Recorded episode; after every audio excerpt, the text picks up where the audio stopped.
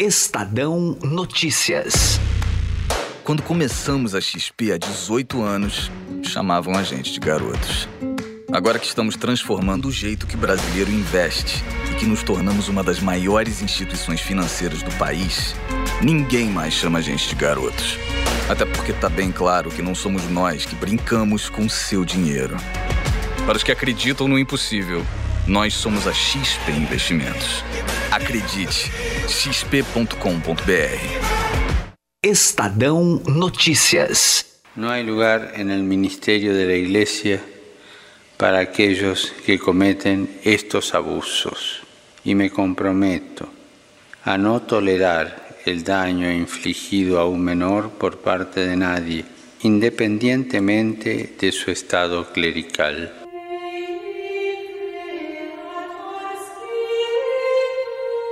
Em decisão publicada nesta terça-feira, o Papa Francisco aboliu o chamado sigilo pontifício, usado em caso de abuso sexual de menores cometidos por padres, bispos ou cardeais.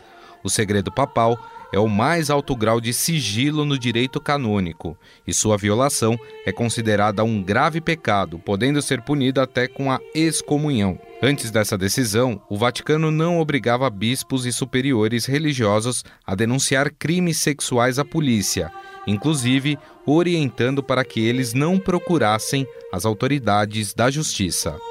Há anos, a Igreja sofre pressão para reformar seus procedimentos internos e cooperar mais com as investigações externas. Essa prática já era exigida em alguns países, como os Estados Unidos.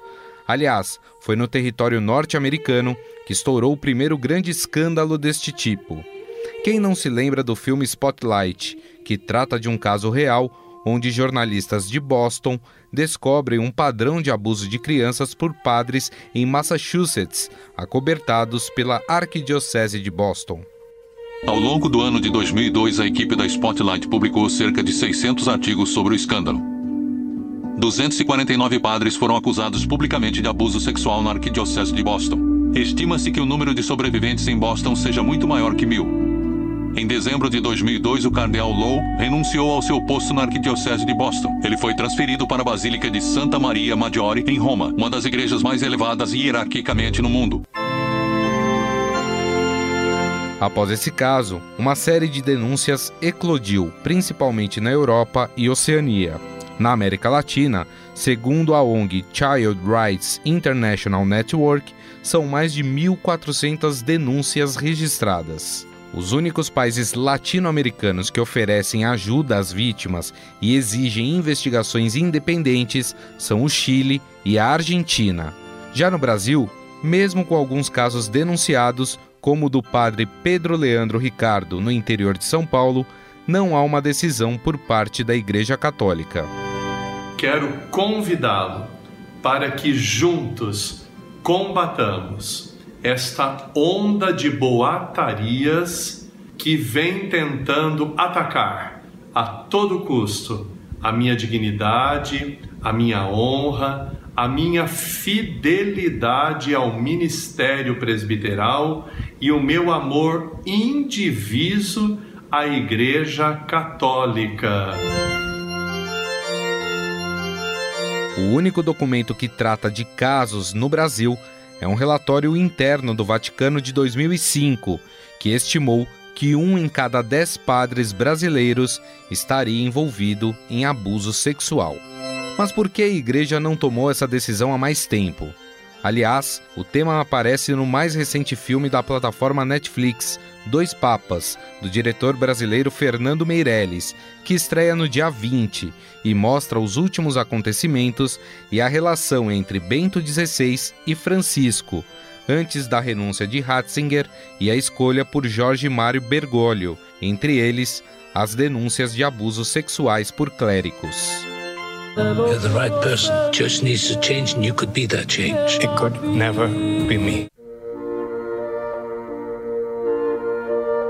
Para entender mais essa situação e os efeitos dessa decisão do Papa Francisco, convidamos para um bate-papo o coordenador do Núcleo de Fé e Cultura da PUC São Paulo, Francisco Borba.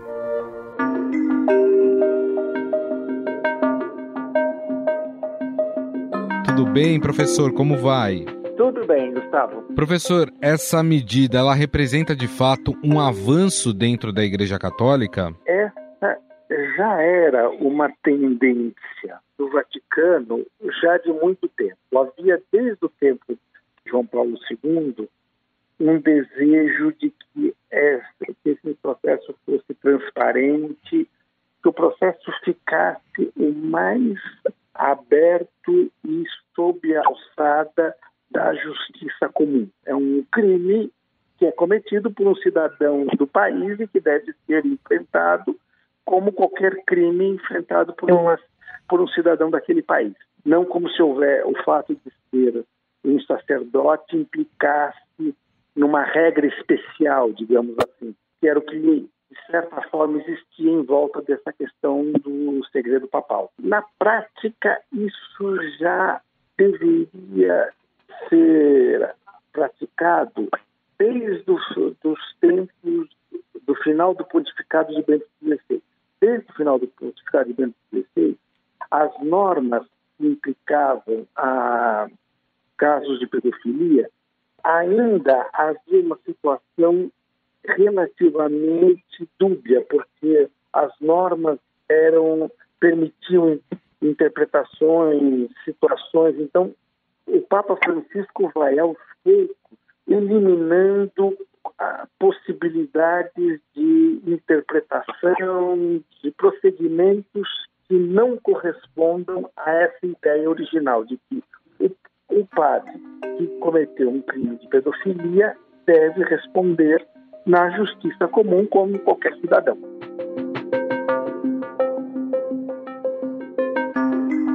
E o que a gente percebe é que ele, Bento XVI, sofreu uma grande pressão em relação a isso também. Muita gente atribui esse como um dos motivos até para ele ter deixado sim, sim. O, o, o, papado. O senhor acredita que foi um dos motivos também, professor? Pelo que a gente sabe, Ratzinger era um cardeal favorável ao endurecimento das regras contra a pedofilia dentro da igreja a situação dele é daquele que pensa mais ou menos assim: eu bem que avisei e foi estourar na minha mão.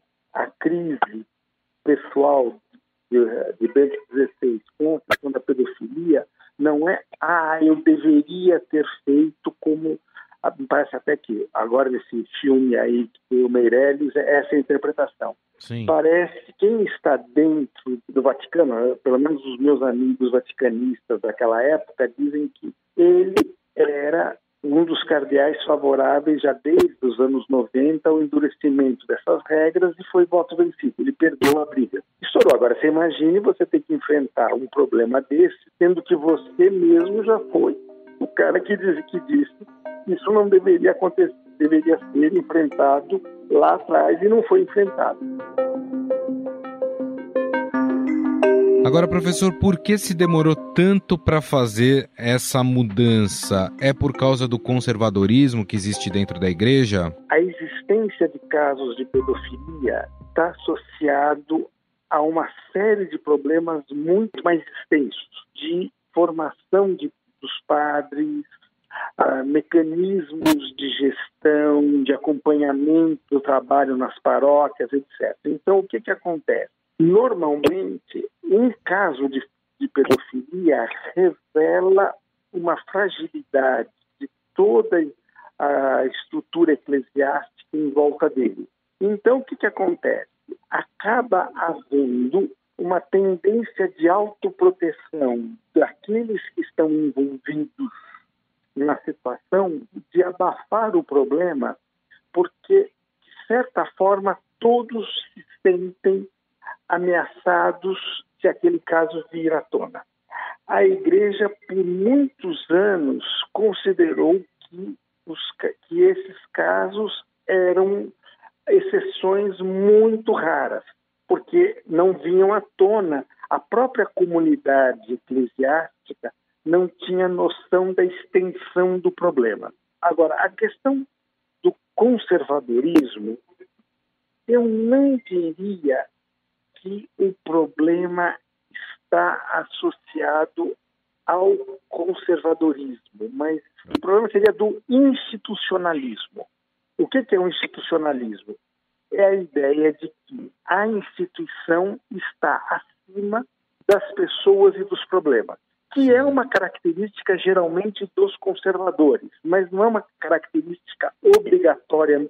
Não existe uma, uma associação, mas não, são, não é a mesma coisa, entendeu? Uhum. Você pode ter conservadores que não são institucionalistas e progressistas que são institucionalistas. Certo. Mas o grande problema é o institucionalismo, essa ideia de que a instituição não pode ser ameaçada em hipótese alguma. Então, eu diria que esse institucionalismo e esse moralismo que acaba se tornando hipócrita são os dois fatores mais graves para explicar de fato o que, que acontece nesse caso desse padre.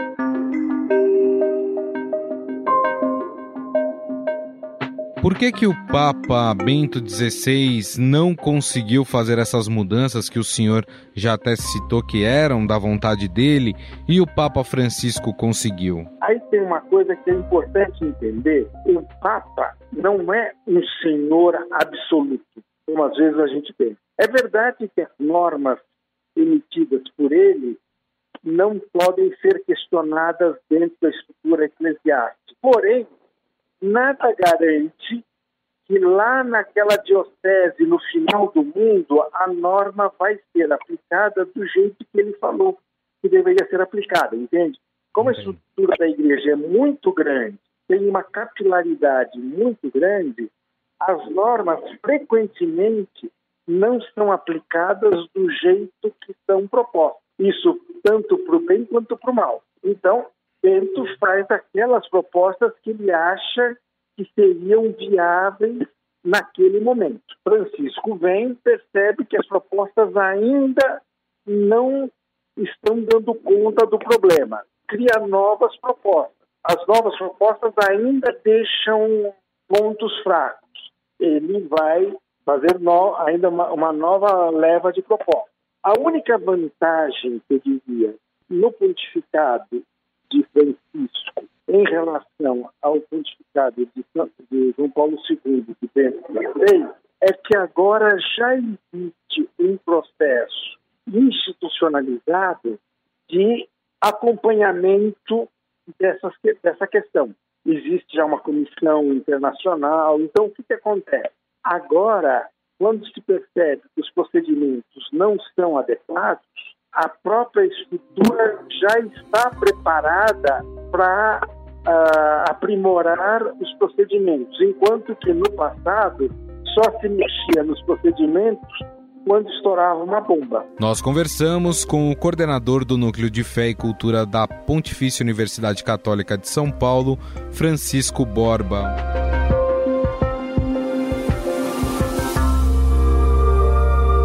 Procuramos entender também se entidades fechadas, como é a igreja, ajudam a abrigar pessoas com desvios de conduta, como é o caso dos pedófilos.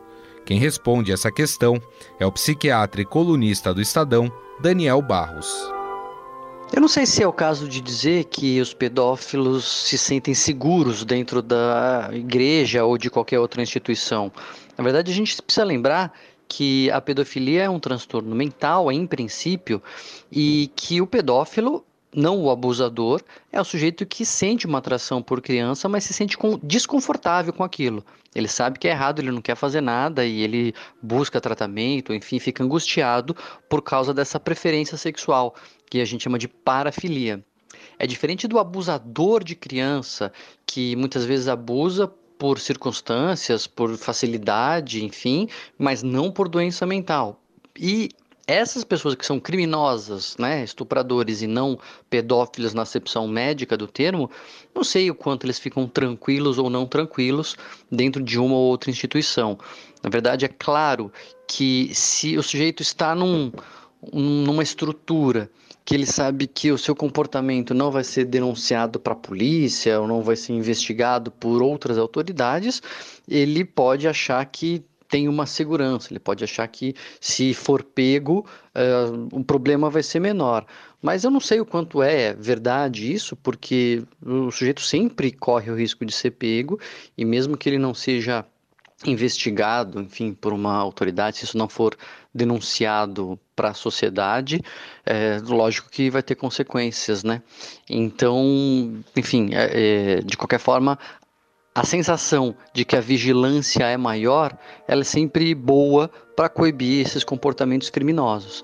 Então, eu vejo com bons olhos a iniciativa do Papa, óbvio, porque quanto mais gente olhando, quanto mais risco de sujeito ser pego, mais é, coibido acaba sendo esse tipo de comportamento.